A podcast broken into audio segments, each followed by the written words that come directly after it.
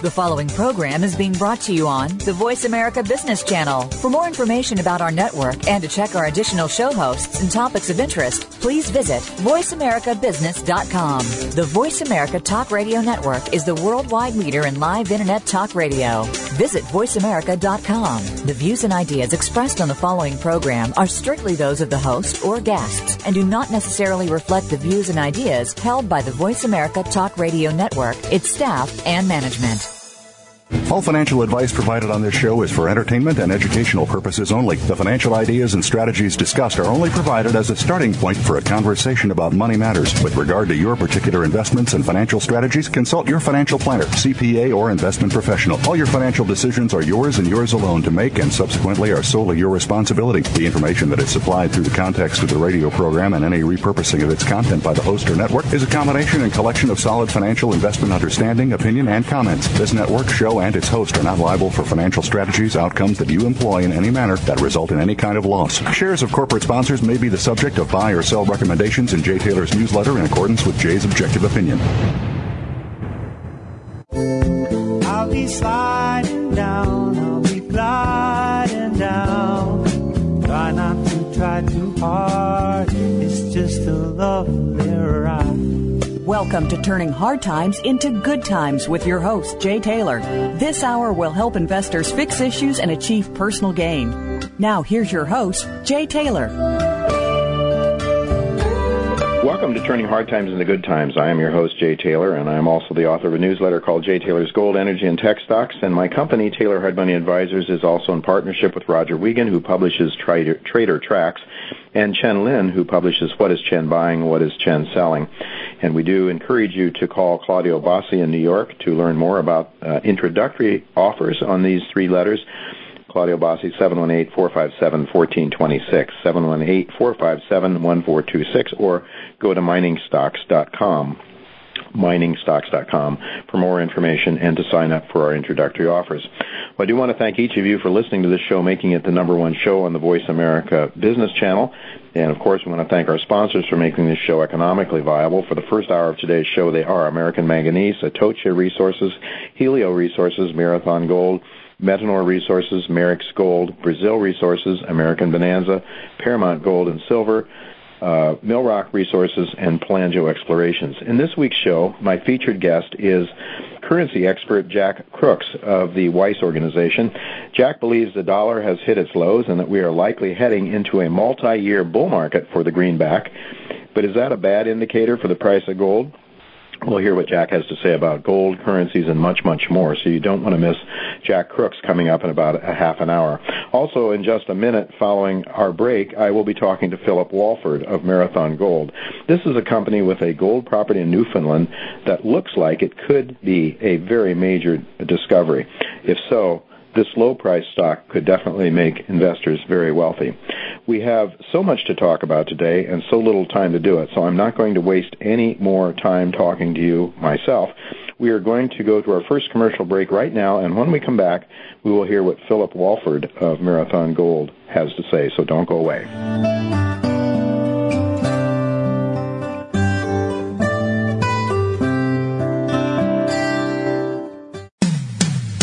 When it comes to business, you'll find the experts here. Voice America Business Network. American Bonanza Gold's Copperstone project located in Arizona is on track for a fourth quarter 2011 mine and startup process with the goal of achieving full production by the end of the year 2011. American Bonanza is fully funded and permitted with no debit or hedge. The company has a clear strategy to create a highly profitable mid-tier gold producing company beginning in fourth quarter 2011. Join the current gold bull market. Be a part of a new gold producer in 2011. American Bonanza Gold Corp. Visit the website at American AmericanBonanza.com for more exciting information. Don't miss this great opportunity. Attention gold stock investors. Brazil Resources Inc., trading as BRIZF on the OTCQX and as BRI on the TSX Venture, is exploring three gold projects in the Gurupi Gold Belt in Brazil. Surrounded by expanding gold mines and deposits, BRI features top Brazilian geologists, earlier involved in discovering 10 million ounces of gold directly in Brazil, led by recognized mining and financing executive Amir Adnani, co-founder and chairman. Look us up now at www.brazilresources.com. That's Brazil Resources goldnews.com or call us at 1 855 630 1001. That's 1 855 630 1001. Capitalizing on North America's gold assets, Marathon Gold Corp, MOZ on the TSX, is building value through resource development in Newfoundland and Idaho. Q1 2012 is expected to be a rewarding time for Marathon, with an update resource estimate expected on its economic Leprechaun gold deposit in Newfoundland, and an initial resource estimate is expected at the same time on its Golden Chest project in Idaho, a historical producer. Don't miss this opportunity to capitalize on today's gold price. For more info, visit www.marathon-gold.com. Meadow Bay Gold is a gold exploration, pre production, and development company focused on developing its flagship project, the Atlanta Gold Mine in Nevada. Meadow Bay Gold has recently announced a significant gold porphyry discovery at the Atlanta mine and is currently conducting a significant drill program. Meadow Bay Gold trades under the symbol MAYGF on the OTCQX or MAY on the TSX Venture Exchange. To learn more about Meadow Bay Gold, go to www.meadowbaygold.com. Gold in Nevada. The right stuff in the right place. Paramount Gold and Silver is a U.S. based exploration company with multi-million ounce gold and silver deposits. Paramount's primary asset, the Sleeper Gold Project in northern Nevada, is located in one of the world's most prolific mining districts. Paramount's gold equivalent resources stand at over 7 million ounces. Paramount trades on the NYSE under the symbol PZG. For more information, go to www.paramountgold.com. Paramount Gold is located for success in gold and silver exploration. Welcome to the human race. Some kind of lovely ride. I'll be sliding down, I'll be gliding down. Try not to try too hard, You're listening to Turning Hard Times into Good Times with your host, Jay Taylor. If you have a question or comment about today's show, Jay would love to hear from you at 1 866 472 5790. That's 1 866 472 5790. You can also send an email to questionsfortaylor at gmail.com. That's questions, the number 4, Taylor at gmail.com. Now, back to our program. Welcome back to Turning Hard Times into Good Times. I'm your host, Jay Taylor, and I'm really pleased to have with me Philip Walford. He is the president and CEO of Marathon Gold Corp. Philip is a professional geologist with over 30 years' experience in precious metals, base metals, and PGM mining and exploration. He has held senior management roles at a number of companies, working through the Americas um, for Anaconda Gold, uh, Geomac Exploration, Lac Minerals, Pamour Porcupine Mines, and Hudson Bay Exploration and Development Limited.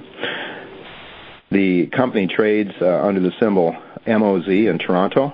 There are um, 22.9 million shares outstanding, though that will soon increase by 8.6 million as the company just completed a $10 million financing.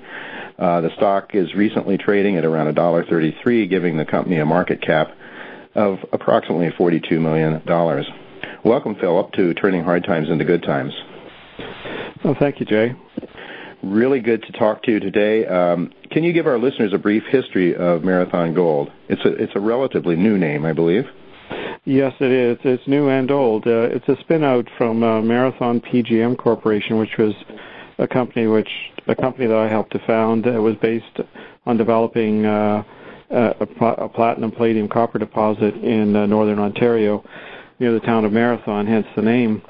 Um, we were successful in uh, bringing that project to feasibility. We took it from a relatively small resource of about a million ounces of, of platinum, palladium, and gold, and 200 uh, million pounds of copper. When we finished, we had uh, 5 million ounces of platinum, palladium, and gold in, resor- in, in resource, and uh, a billion pounds of copper, mm. and half of that was in reserve.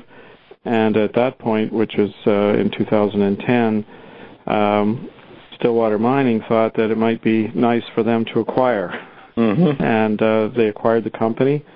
And uh, part of the deal was that we spun out Marathon Gold.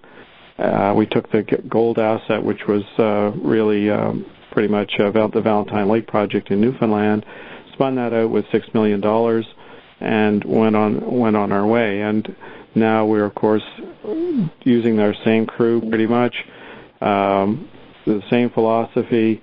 Let's uh, rapidly develop resources into reserves, uh, get them up to a meaningful size, and either uh, put the mine in production ourselves or um, uh, do a transaction. But either way, we don't care. We're, we're fo- our focus is on rapidly building up resources into reserves. We don't do a lot of grassroots mining. Our focus is really tight. Mm-hmm. Well, your shareholders must have done very well, uh, given that kind of history, uh, that kind of success in exploration success uh, in Stillwater. Uh, I'm sorry, in um, in Marathon. Um, can you give our can you give our listeners some idea of how how well the shares did during that period of, of success? Well, the the shares. Um, I think when we finished, uh, the, the stock went, uh, you know, fluctuated, of course, but uh, when we IPO'd uh, in uh, 2000, in the summer of 2004, shares were were at about a 50 cent price, and when we finished um, or when we were taken over by Stillwater, the total value to the shareholder was over four over was close to five dollars a share, mm-hmm. uh, including the spinout. So mm-hmm. the shareholders did very well indeed, mm-hmm. and in fact, most of our shareholders, uh, prior shareholders, retained their Marathon Gold stock. So we still have the same uh, friends as we did, as well as some new ones. Mm-hmm. Well, you have two projects, uh, two really two projects, but I, I believe the flagship one would be um, in Newfoundland, known as the Valentine Lake Gold Project. Is that right? That's right, and uh, it, it's the main one. Golden Chest, our project in Idaho, is about is a year behind, so to speak. Uh, both these projects are joint ventures, but uh, Golden Chest, we certainly can acquire uh, in the next year. We can acquire a majority ownership of it. Mm-hmm. Um, what what Valentine is, when I saw it, I, I've got a lot of experience in gold, and um, what I saw there was multi-million ounce potential, and uh, I think uh, that I'm going to be proven out, and others are starting to see that now. Yeah, well, Valentine. Yeah, I certainly saw some very, uh, very, very solid assays that have been reported. I believe that uh, prospect uh, did have a historical resource on it, did it not? You're correct. It did. It was um, about 400,000 ounces, but it was not. Um, it was all in what's called inferred mm-hmm. resource, which is the lowest quality you can get, and it was based on about 26 drill holes. It was not really uh, the kind of resource that is is acceptable uh, in Canada anymore, and would not be acceptable in the in the United States either. Uh, what we have now is a measured, indicated, and inferred resource uh, based on historic drilling plus about 13, about 12,000 uh, 12, meters of drilling from last year, uh, and that gave us um, about uh, uh, 580 uh, sorry, 565,000 ounces approximately, uh, and all, half half measured and indicated, half uh, inferred. But now we've just completed uh, over just a little over 25,000 meters of drilling, and we're adding on to that to that old resource, um, and we really expect that uh, in the first quarter of this of 2012 we'll have a new resource out that will be uh, substantially larger than the, the last one. Uh, hard to say how, how large it'll be. I've actually done ore reserves for a, a long time. I started off as a mine geologist, and one thing I learned was you never whatever you're going to if, if anybody asks you to guess what it's going to be never do it because you're always going to be wrong well of course we would like to ask you what you think it's going to be but uh, we won't do that understanding also and we don't want to get you in trouble with regulatory folks and we don't want you to mislead our our listeners either. So uh, we realize that until the truth machine goes down, until you do your statistics and, uh, your your thorough scientific analysis of uh, of the resource, that it's not fair to really ask you or to report on it or speculate. However, that said, one of the things that I think is inevitable for investors to do is to try to get some sense of what the potential might be. So you have uh, now, as I understand it, you have a, a 43101 resource of 565,000 ounces, uh, as you mentioned, half of it in the measured and indicated um, category. Is that right? Right. That is a 43101 now. I just wasn't aware that you had uh, come up to that level.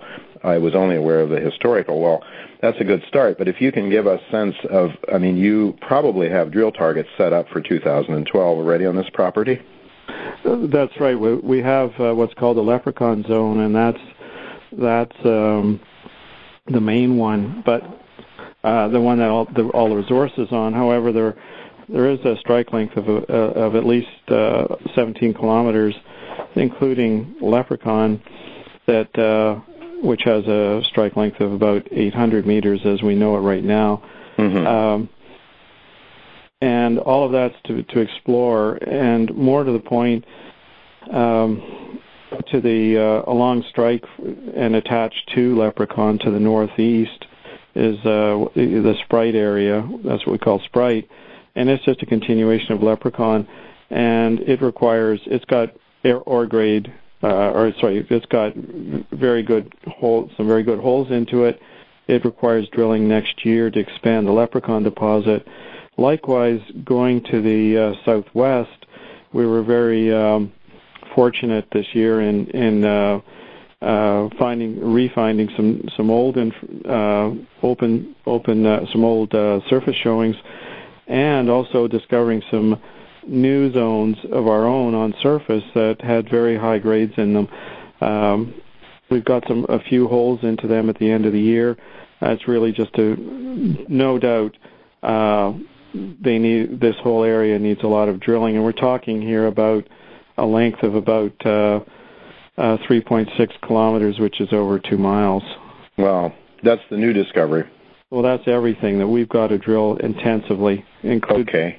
Uh, so 800 meters of that would be the leprechaun. Uh, leprechaun, and then the rest of it is is areas of what I would call high pros, high um, high probability of finding economic zones. Mm-hmm. We've got the the evidence is there. And the leprechaun, uh, the most of those ounces that you have in the 4301, um, the, the measured and indicated and, and otherwise, they come from the leprechaun, you said, right? And is that most of that is from that 800 meters, or is that all still of it? All, all of it. Okay. And is this deposit open at depth? Is this this is an open pit target that we're talking about here? It's it's starting off as an open pit target. The previous operators are looking at it from an underground point of view.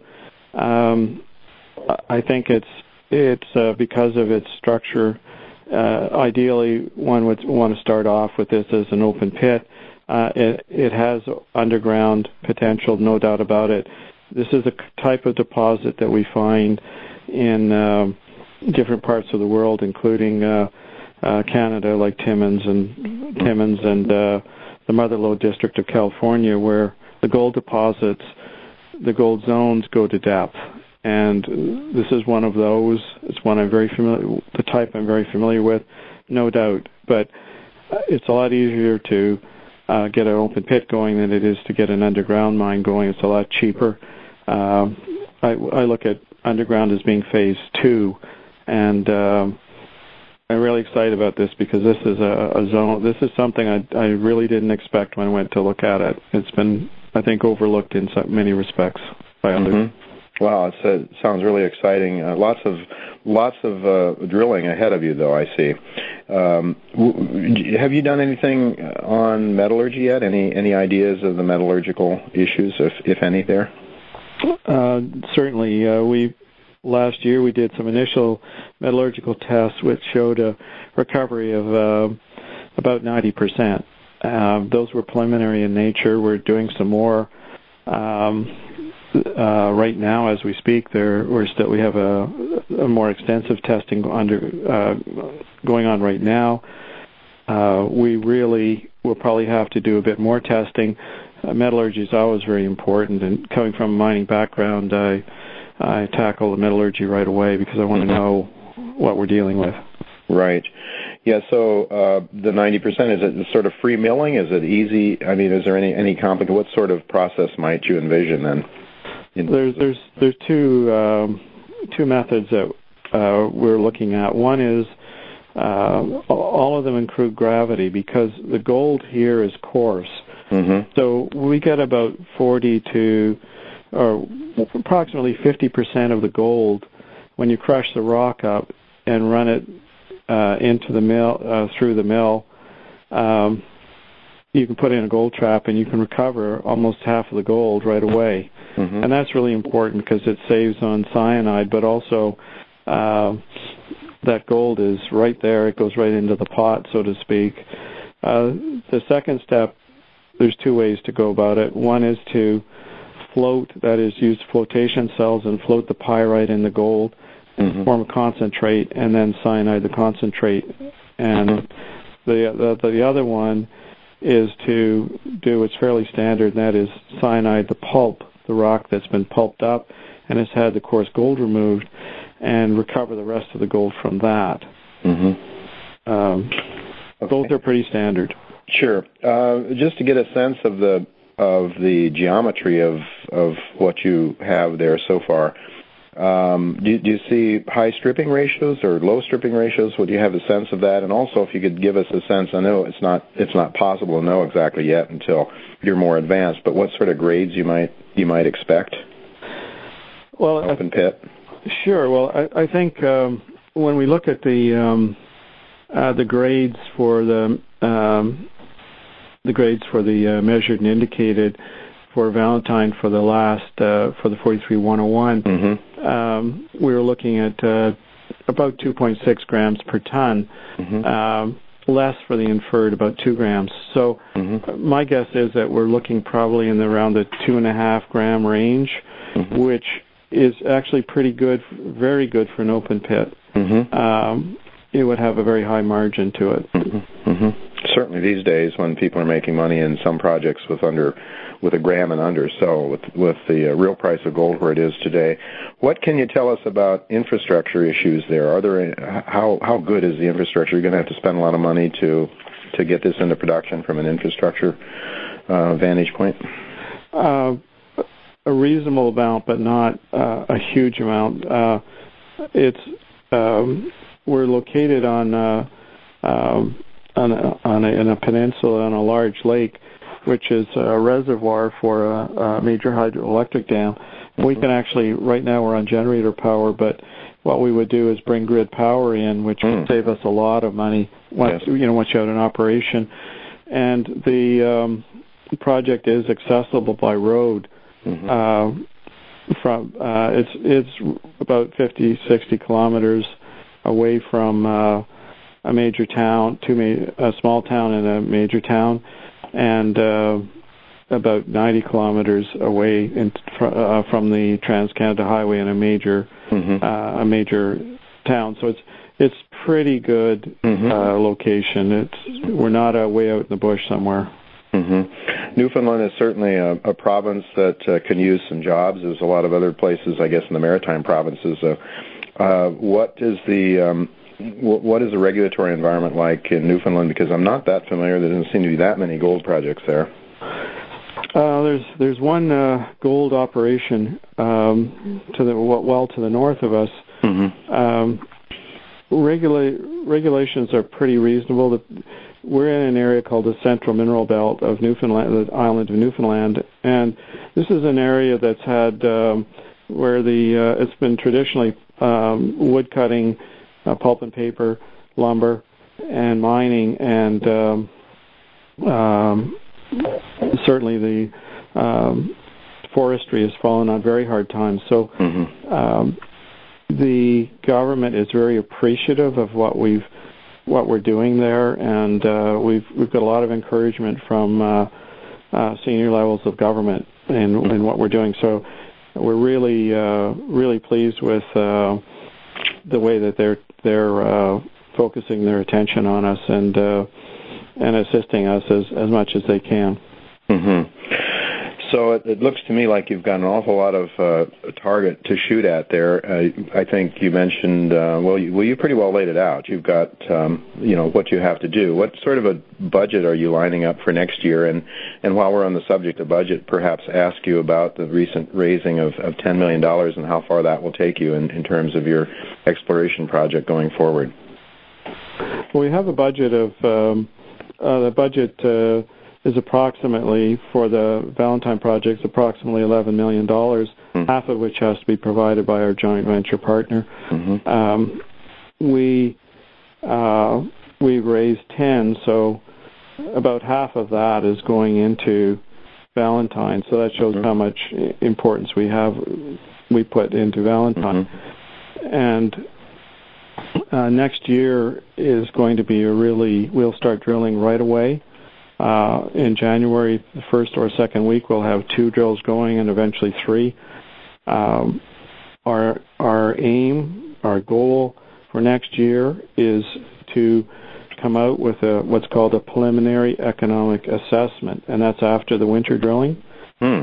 We will that'll be on based on the Leprechaun pit, hmm. and uh, that's the first step, first serious step in going to a scoping study and then to a feasibility study. So we're not wasting any time here. We're moving right along. You know, I, I know your idea to prove up a large scale deposit fairly quickly. It doesn't. It does seem like you're moving along pretty well. And the PEM uh, would be finished then by when do you expect? The the preliminary economic assessment would probably be. It's hard to say when it would be completed because it's it's up to the um, the people, the the consulting firm that. that sure. But our target is the second quarter. It mm-hmm. could be the third quarter, but it's not going to be. Um, it's not going to be. Uh, it's going to be as early as we can because we want to adjust our drilling for the rest of the summer accordingly, so we fill in any holes in the uh, in the uh, resource or expand it in certain directions so that we optimize the uh, pit design. Mm-hmm. Well, it certainly does look very exciting what you've got going on there in Newfoundland. But let's switch to Idaho. You do have, I think you mentioned that it's probably a year behind your uh, your Newfoundland prospect. But talk to us about Idaho. You're also a 50% joint venture partner there, I think. Um, is that right? That's correct. Uh, we're 50% uh, joint venture with uh, a company called New Jersey Mining, who are locally based, and uh, they had the project originally.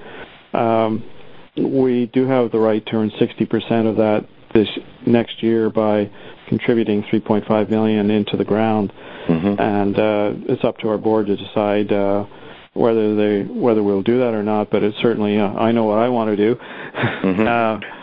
uh, they are the managers, and they're doing a great job. Um, we are drilling. We have two potential um, types of mining there as well. Uh, one is uh, open pit, and uh, we've got some very good results in the open pit area. We're still drilling on it. We'll have to drill there next year. It's turning out to be a bit better than Newmont looked at it and and did some holes in 1985 to 1990. Uh, what they got, what we're getting now, uh, what we're getting now is it seems to be larger and better grade mm-hmm. on surface. Underground, uh, we have access to the underground now, and it's in excellent condition. Uh, I mean, the mine closed about 1904, mm-hmm. so there, there's no mar- modern mining in it to speak of. Mm-hmm. There's high grade in the north end, um, high grade zones, virtually no drilling. It's uh, I started my career underground, so I'm all excited about this thing. I've got it drilled off already in my head. it's uh, it's got a lot of potential that that property.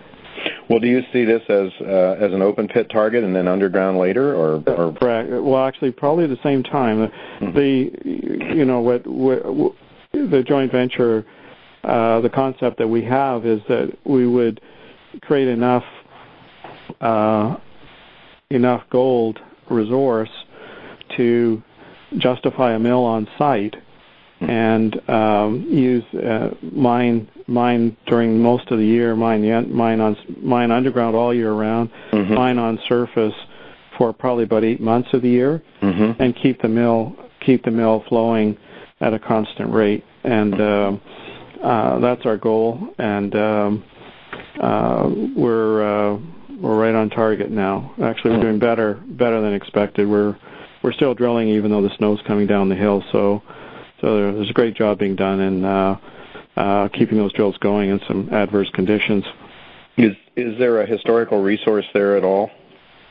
There's there is um, historic resource underground of uh, about a quarter of a million tons, grading about five grams, um, about roughly 38,000 ounces of gold.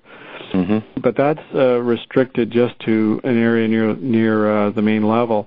Um, however, there are deep intersects now below that level that have uh, good grades in them. So we expect the resource to be underground resource this that we're doing for the first quarter of next year to be larger than, than much larger than this.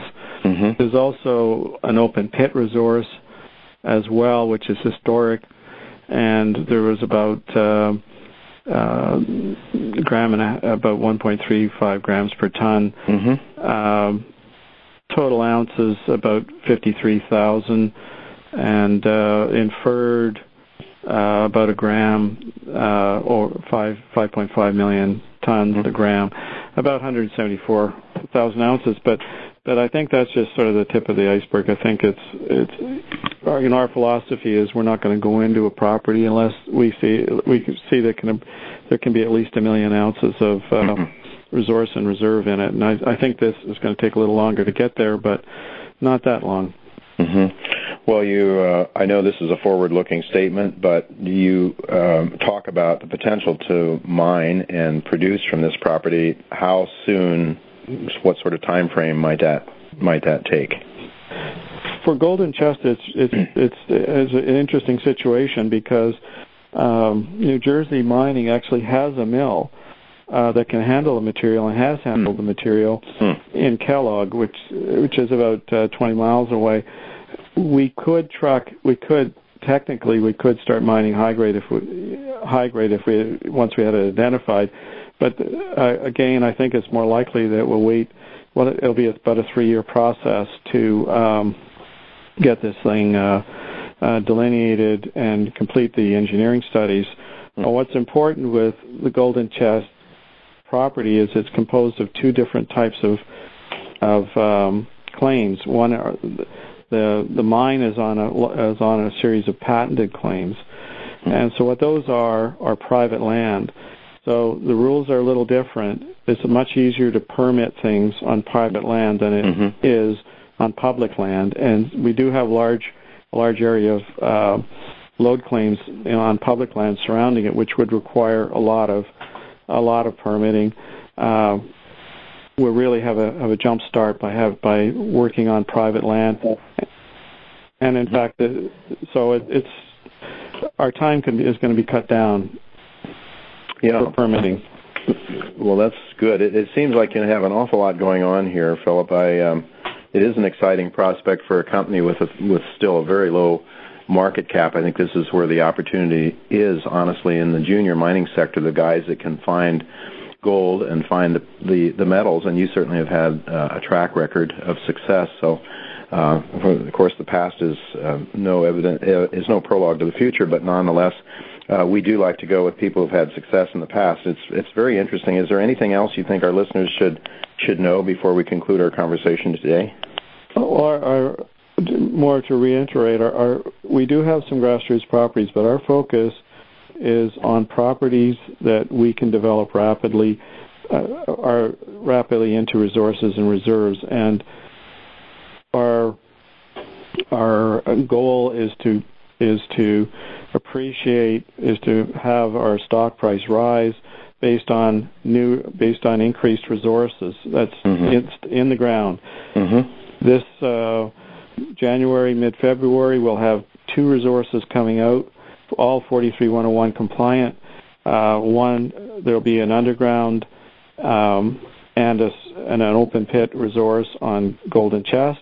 There'll be a, a, global resource on Valentine and the first open pit resource on Valentine on the Leprechaun deposit. So that's that's going to be pretty exciting. Those are two really important uh, numbers to or time numbers to look at when we bring them out, and I have no doubt they're going to add value to our company. Mm-hmm. Well, it certainly sounds very promising, and I, I would guess that uh, this year, well, since this year has not been very kind to the junior sector, and now we're at the end of the year with tax loss selling and so forth, that uh, that people might want to take a real close look at your story. I, I know I'm going to take another uh, another look and, and sort of try to update my my subscribers as well on this on this story because I think it is really a very compelling one. I want to thank you very much, Philip, for being with us. Um, and uh, hope to talk to you again sometime soon and, and keep up to date with what's going on. So thank you very much for being with us. Well, thank you very much, Jay. It's uh, it's been a pleasure, and uh, I, uh, I'm more than happy to talk to you anytime. Thank you very much. Well, folks, don't go away because coming right back, uh, we're going to be uh, with Jack Crooks. So he's a senior analyst and currency expert.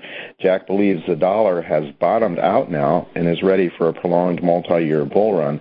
What impact might that have on the gold price uh, and your gold share investments as well as overall uh, your overall investment strategy? We'll get Jack's ideas on that, so don't go away. We'll be right back with Jack Crooks.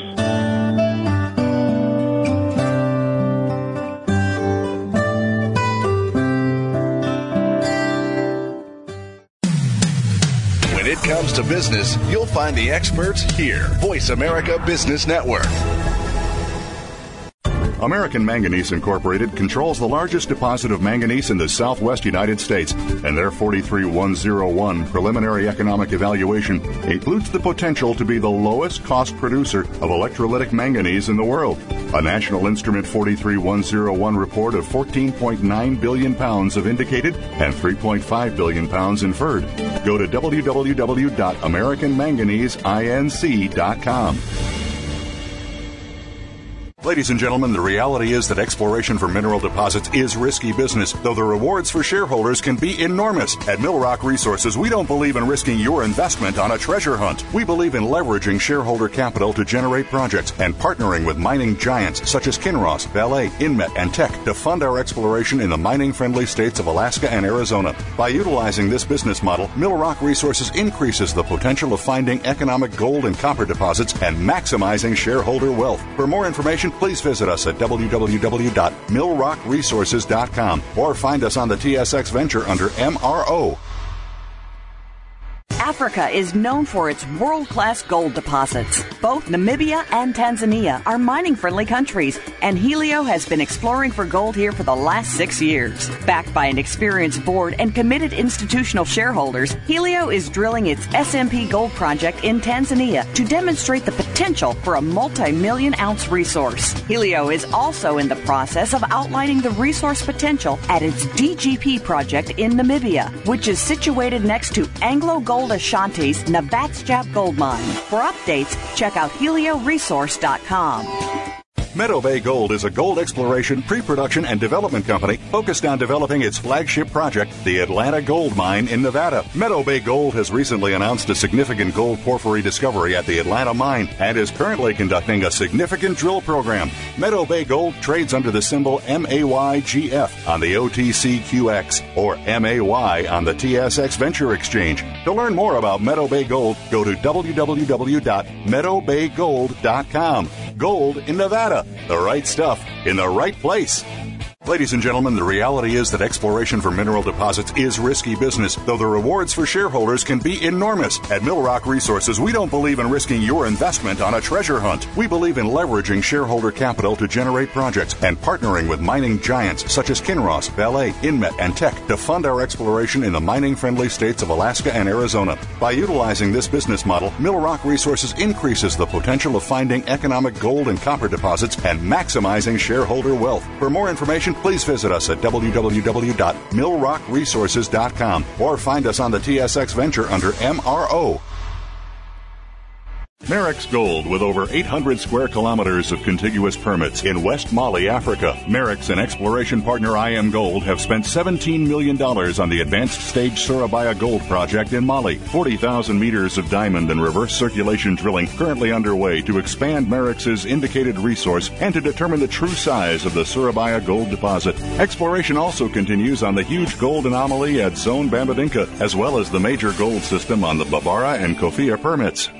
Rye Patch Gold Corp is an exploration company seeking to build a sizable inventory of gold and silver resource assets in mining friendly Nevada, the world's fourth richest gold region. This well funded company now has 1.2 million ounces of gold and gold equivalent in the measured and indicated category, plus 2.7 million ounces of gold and gold equivalent in the inferred category, with ongoing drilling to achieve a goal of 10 million ounces of gold. For more info on RPM, please visit our website at www.ryepatchgold.com. Welcome to the human race. Some kind of love and ride. I'll be sliding down, I'll be gliding down. Try not to try too hard. You're listening to Turning Hard Times into Good Times with your host, Jay Taylor. If you have a question or comment about today's show, Jay would love to hear from you at 1 866 472 5790. That's 1 866 472 5790. You can also send an email to questionsfortaylor at gmail.com. That's questions, the number four, Taylor at gmail.com. Now, back to our program. Welcome back to Turning Hard Times into Good Times. I am your host, Jay Taylor, and I'm really pleased to have with me today Jack Crooks. He's the senior analyst and currency expert and trader for Money and Markets. Uh, he was instrumental in introducing individual investors to the convenience and power of options on currency investments which makes him uh, really ideal, uh, has made him really ideal to head up the Weiss Research Currency Trading Services. Jack has more than 20 years of experience trading currencies and related investments, and his real world track record has been very strong. Before founding his uh, currency, his current firm, uh, Black Swan Capital LLC, Jack established Ross International Asset Management, which specializes in uh, trading currencies, bonds, global stocks uh, for individual investors. And previously, he served as the general manager of two additional firms that focused on trading the currency futures, foreign exchange spot, and commodities markets. And Jack holds a bachelor's in science um, in finance and accounting and a master's degree in economics and an MBA in finance.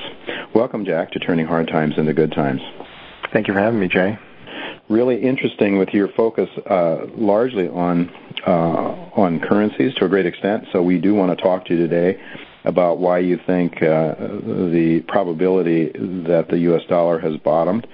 Um, this, I think, is a very important issue for investors to uh, to, to uh, have a sense of which direction currencies are going, because it does seem to have uh, quite a correlation with other investments, generally speaking. So, um, you know, trading options and futures markets is something that we don't talk about too much in this show. I guess partly because it's never been something that I've gotten into uh, to any great extent. And uh, I have written some covered calls from time to time, made a little bit of income, but never really used uh, the markets to speculate or to hedge very much. Um, so, but for now, I'd, I'd, you know, I'd like to talk to you a little bit about that and, and how individual investors can avail themselves to to your services and and to uh, using these strategies in general. But for now, I do want to focus today primarily on the reasons you think why the dollar may have bottomed. And as I say, I think that's a very important topic uh, for this show because many of our listeners are hard money advocates uh, they kind of believe that the dollar is is going to disappear into the dustbin of history, is the way I've heard it put. And these folks also tend to be believers in hyperinflation. And I continue to think that, you know, which way this is going to go is very, very important in terms of what kind of investments you make. Would you would you uh, agree with that? It's extremely important. I would totally agree. Mm-hmm. Um, because it the you know the dollar is still the major the world reserve currency, and if you get the dollar right, given the relative correlations that have been very very solid over the last several years, um, I think you are, put you in, in the ballpark of making your other decisions right. Yeah, that's I, I couldn't. I, I think that's absolutely right because we see when we've seen recently at least when the dollar is strong, we see commodities and stocks weak, and vice versa, right? That's exactly right and it's sometimes called risk trade on, risk trade off, which seems sort of sort of um, peculiar to me. But in any event, uh, let's let's get into uh, this this whole notion of um, the dollar bottoming. What are you suggesting the, bot- the dollar may have bottomed against? Are you looking at the dollar index? That's right. I'm looking at the dollar index, which is made up of you know six major currencies. One of them being, being the Swedish krone, um, and not the Australian dollar, which probably should be in that basket. It includes the euro, the Japanese yen, British pound, uh, Swiss franc, Canadian dollar, and Swedish krone um, makes up the dollar index, and so that's what we're referring to there in terms of its bottoming. That's the measurement tool. Yeah, I'm looking at. Uh, if I look at a long-term chart of the of the index, uh, you see these long periods of time, you know, these bull markets and bear markets. I want to get into that a little bit, but it seems to me that the general direction, though, for the dollar, if we go back to nine, uh, actually, I guess to two, 2000, actually, if you go back further, back to about 1980, the the general direction has been down for the dollar with uh, lower highs and lower lows. Would you agree with that? That's absolutely right. Mm-hmm. Yeah. Now I'm looking also, Jack, at the um, uh, at the chart, and it seems to me that something like 71.38 on the on the um, index might be a, a, line, a line in the sand, or do you have any particular, you know, sort of base um, or support level that you would look at for a long? Yeah, I think that yeah, that old low, uh, right in the area you said 71 range, um, mm-hmm. really is is really the line in the sand. Um, mm-hmm. If the dollar breaks down through there, um, I think my global thematic view um, is is in big big trouble. I don't see it revisiting that area. Um, mm-hmm. We've seen a we've seen a big correction back very close to it, mm-hmm. um, but we've seen these before in the dollar index. Um, in fact, the 92, 94 area, the bottom the dollar actually bottomed in, in around 92, became retraced almost 90 almost 90 percent of that move, mm. and then rallied for another uh, seven years or so. So mm. it's it's a very tricky thing to to do in here, and it's typical of markets, um, and especially uh, something like this, a major asset class, when you know initial rally, then it comes back, and everybody says, "See, I told you, it's still in a major bear market." Mm-hmm. And, and as you know, that's the way Mr. Market uh, fools a lot of people. Yeah. And I, yeah, and I, and I just, I'm sorry. Yeah, go ahead. Yeah, yeah I'm sorry. I was just going to say, and the, the, one of the validations that we have for this view, and, and we can get into that in deeper, um, is just the price action in, in gold. And I know that you're uh, a big advocate of gold and have been mm-hmm. you know great on gold. Um, gold gold blew off in you know in September 09 to a, a massive rally, as, as you know, all time high. Um, but the dollar did not make a new low, and so uh, to to us it suggests that this problem or this this gold rally is much more of a, a global fiat currency, and the dollar is actually um, not as weak um, as everybody, the, the people that say it's going into the dustpan of history uh, mm-hmm. would say. Otherwise, mm-hmm. I think the dollar would have made an all-time low as gold blew off. That correlation has changed, and that's a mm-hmm. significant one. Mm-hmm. So, in other words, you see gold in a bull market against all paper money or all fiat money. Is that it? Yeah, without a doubt. I, I think. But the, I think you'll you'll find that. But that the dollar may be strong vis-a-vis other currencies though stronger than many people think. Yeah, I think it just suggests there's money coming into the dollar and into gold at the same time. And we're not talking about a rush of hot money, but just in general, I think longer term, bigger portfolio flows, given the risk in the world, are starting to flow back into the dollar. And that's, that's part of our global macro view. Mm-hmm. Well, these currency trends, um, as you pointed out in some things you've written recently, last for a fair length of time. How long do these bull markets and bear markets in the dollar generally last?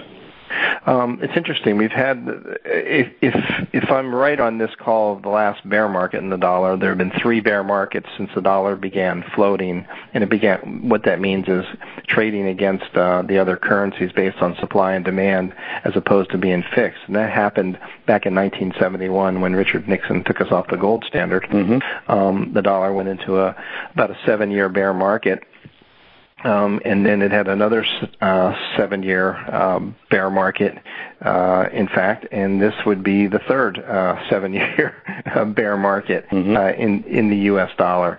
Mm-hmm. Um, and it's, that is an interesting time frame. Again, uh, I'm marking of 2008, the, the credit crunch low period, as I refer to it. The dollar actually bottomed exactly the same day they came in and saved Bear Stearns. They meaning the the U.S. government.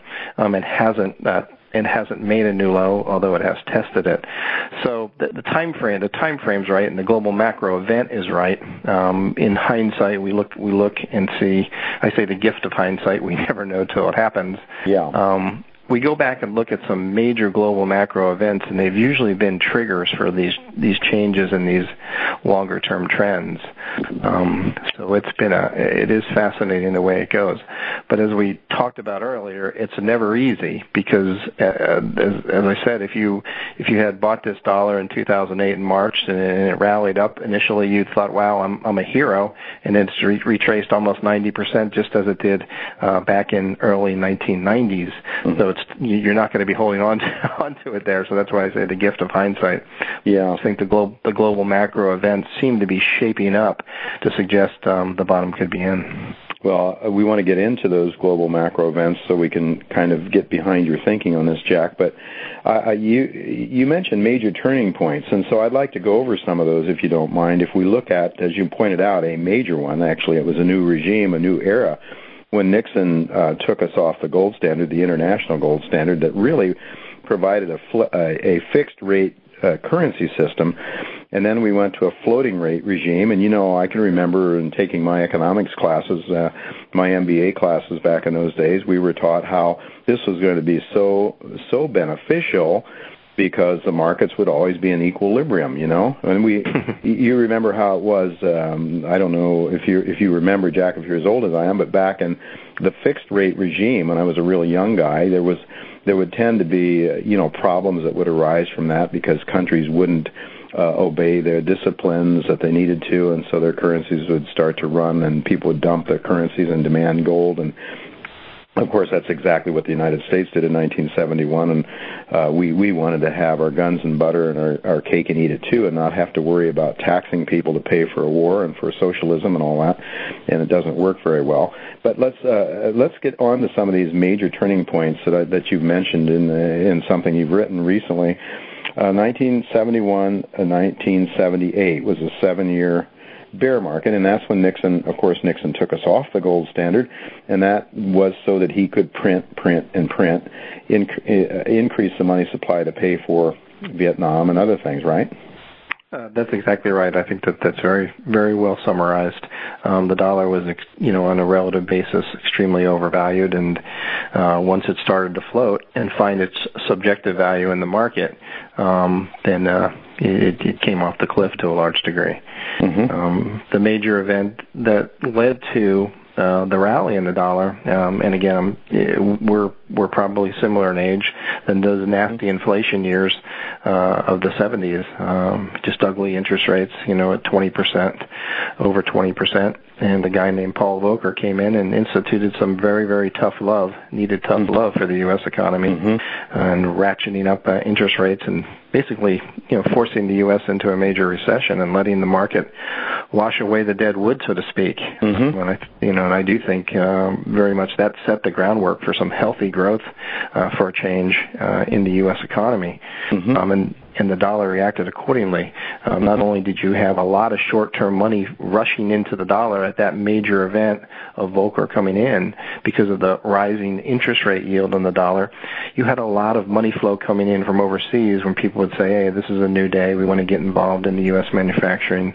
Um, it was kind of a rebound of the whole um, Rust Belt at the time, um, mm-hmm. and we had a lot of foreign direct investment flow. So we had two things going for the dollar that usually lead to a sustainable bull market for any currency, mm-hmm. um, rising yields, uh, and uh, foreign direct investment coming in, and mm-hmm. that's what we saw um, on yeah. that event.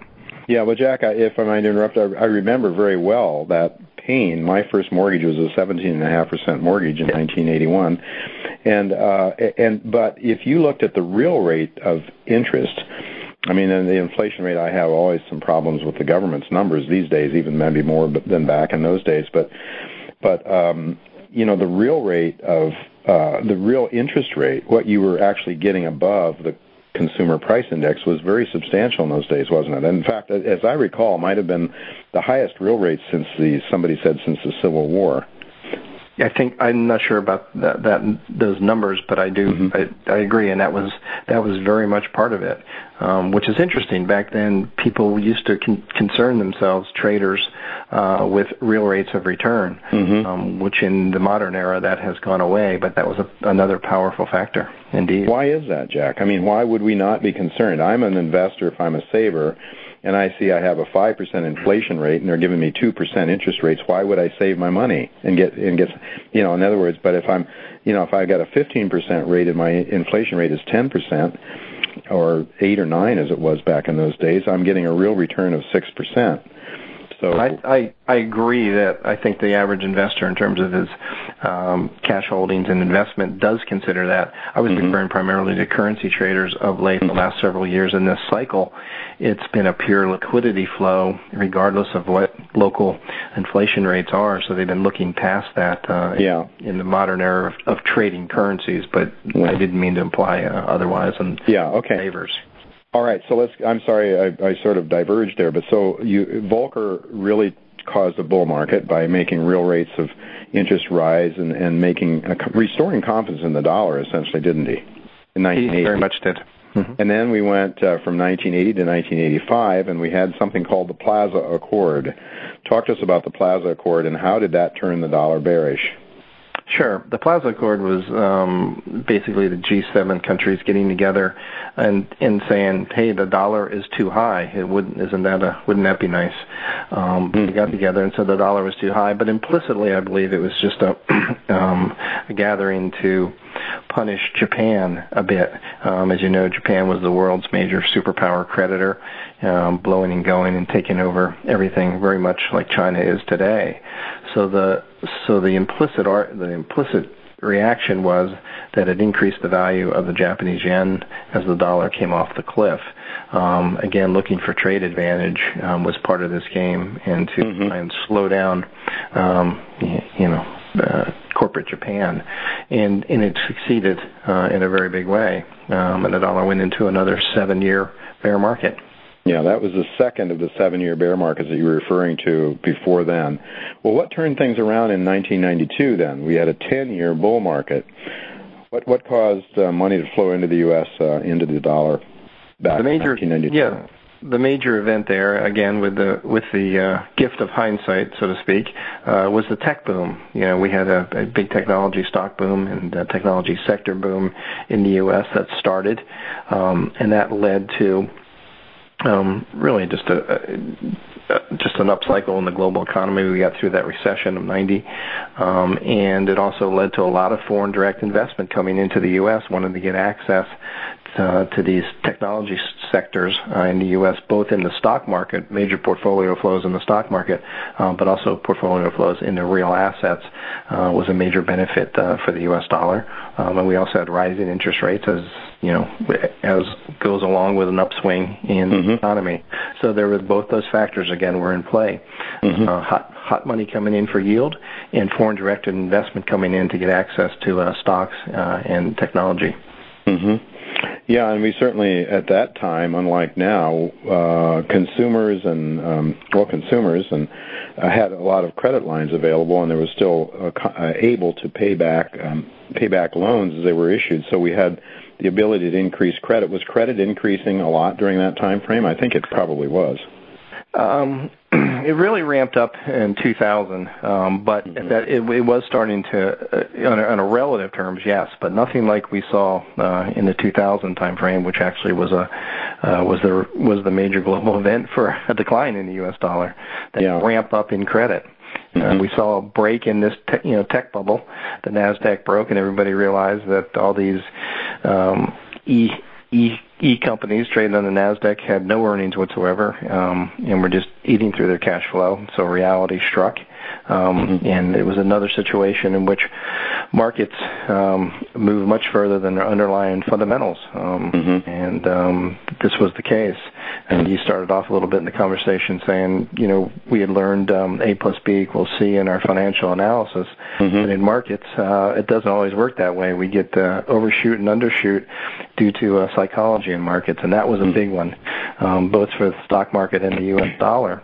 And um, as you know, the the the bubble burst, and at that time um, we had um, Mr. Greenspan at the Fed, and he was very concerned that we'd go into a global deflation, mm-hmm. um, given the break there. And so the emergency interest rate down to one percent, and really opening up the floodgates. And that's really when the credit credit system just started ramping up in a, in a big way, and they mm. virtually uh, the Fed, um, through its monetary policy, made credit free and allowed these um, investment banks and Wall Street to create all these uh, these monsters that have come back to bite us during this entire period. Yeah, that, as I recall, that also Ben Bernanke was very concerned about a Japanese style a deflation or a 1930s repeat, and he wrote a paper, Deflation, making sure it doesn't happen here. And it was then when he earned his nickname Helicopter Ben. But uh, so back at, in 2001, then we started, as you as you say, when the dot com bubble or the um, the uh, the tech bubble burst. Uh, we started then with a seven-year bear market from 2001 2008. So That's right. that, that that is then when Mr. Greenspan threw caution to the wind and just pumped money like mad into the system. And during that bull market uh, or that bear market in the dollar, what happened then? Um, it was intensified the bear market because this is an important fact um, with the relationship between the U.S.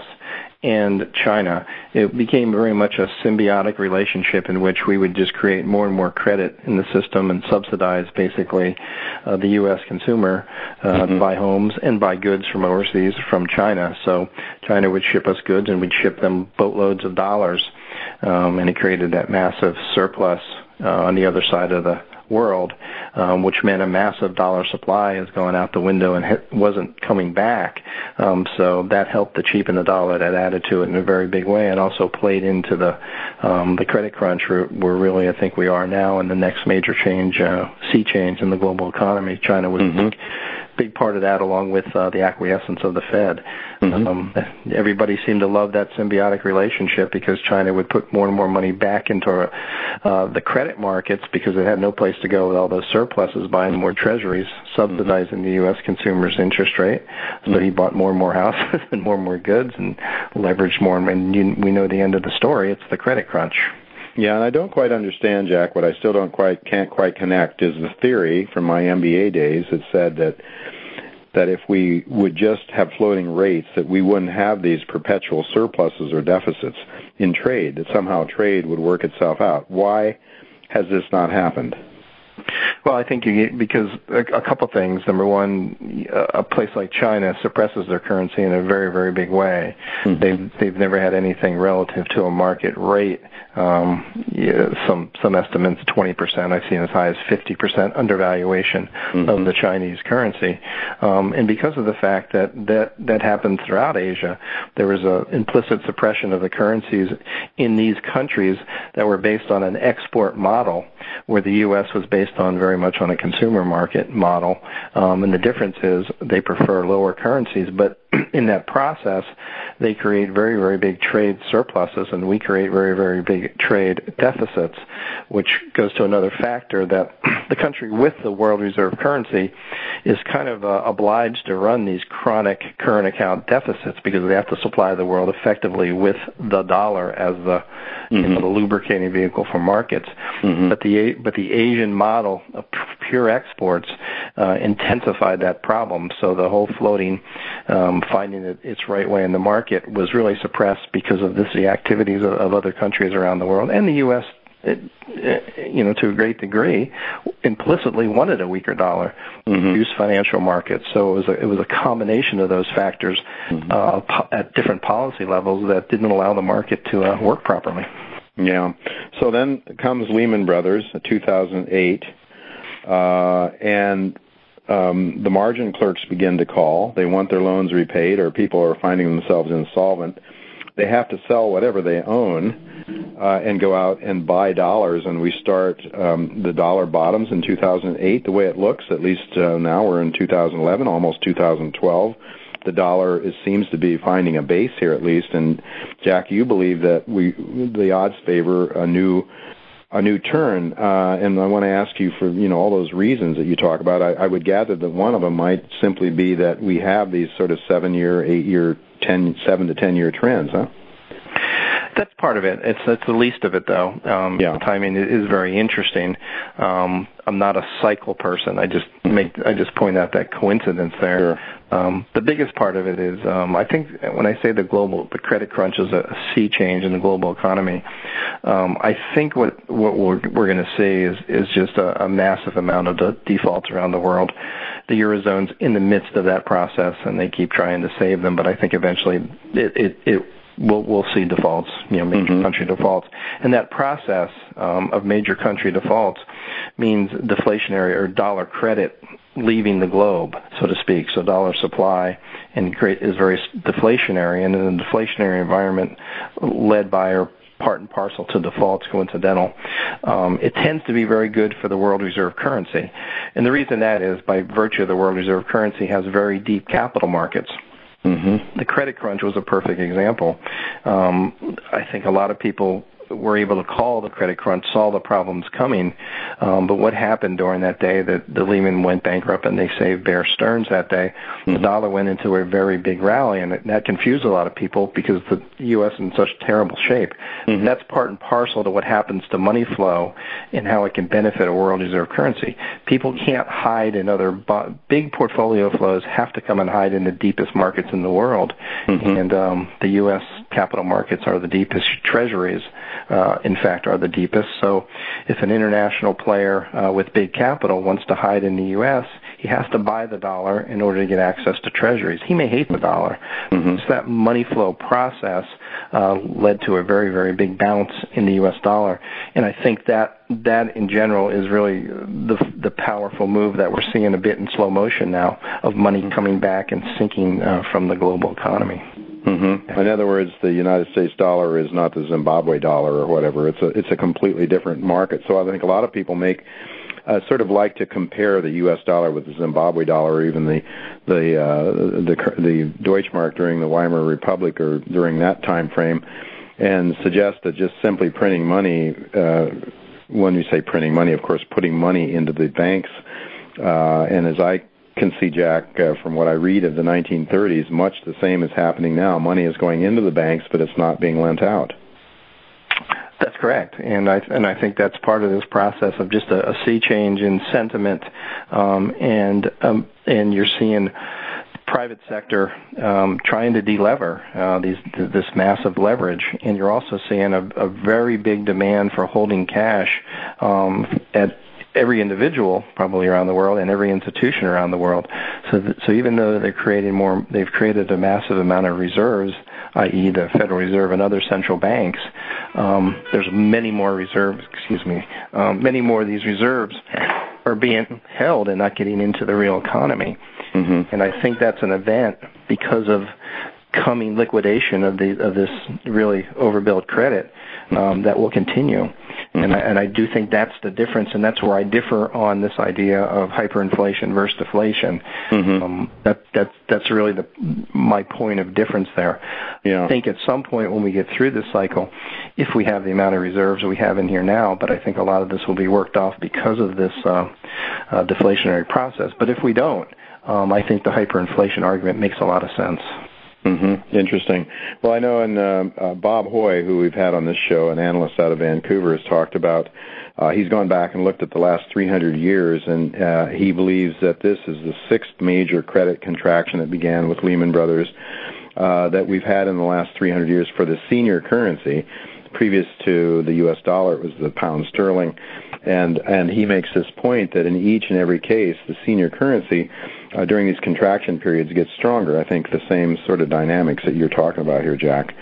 You know, we we do have to take a commercial break here, Jack. We're, uh, there's much more to talk to you about. For one thing, I'd like to try to get a sense as to, you know, you, you talk a little bit about the, the trends and, and what happens and what some of the signs might be that should give you, uh, or that could help give us a sense of when it, the bottom is in and when we might be on to a, a trend change, a trend reversal, if you will.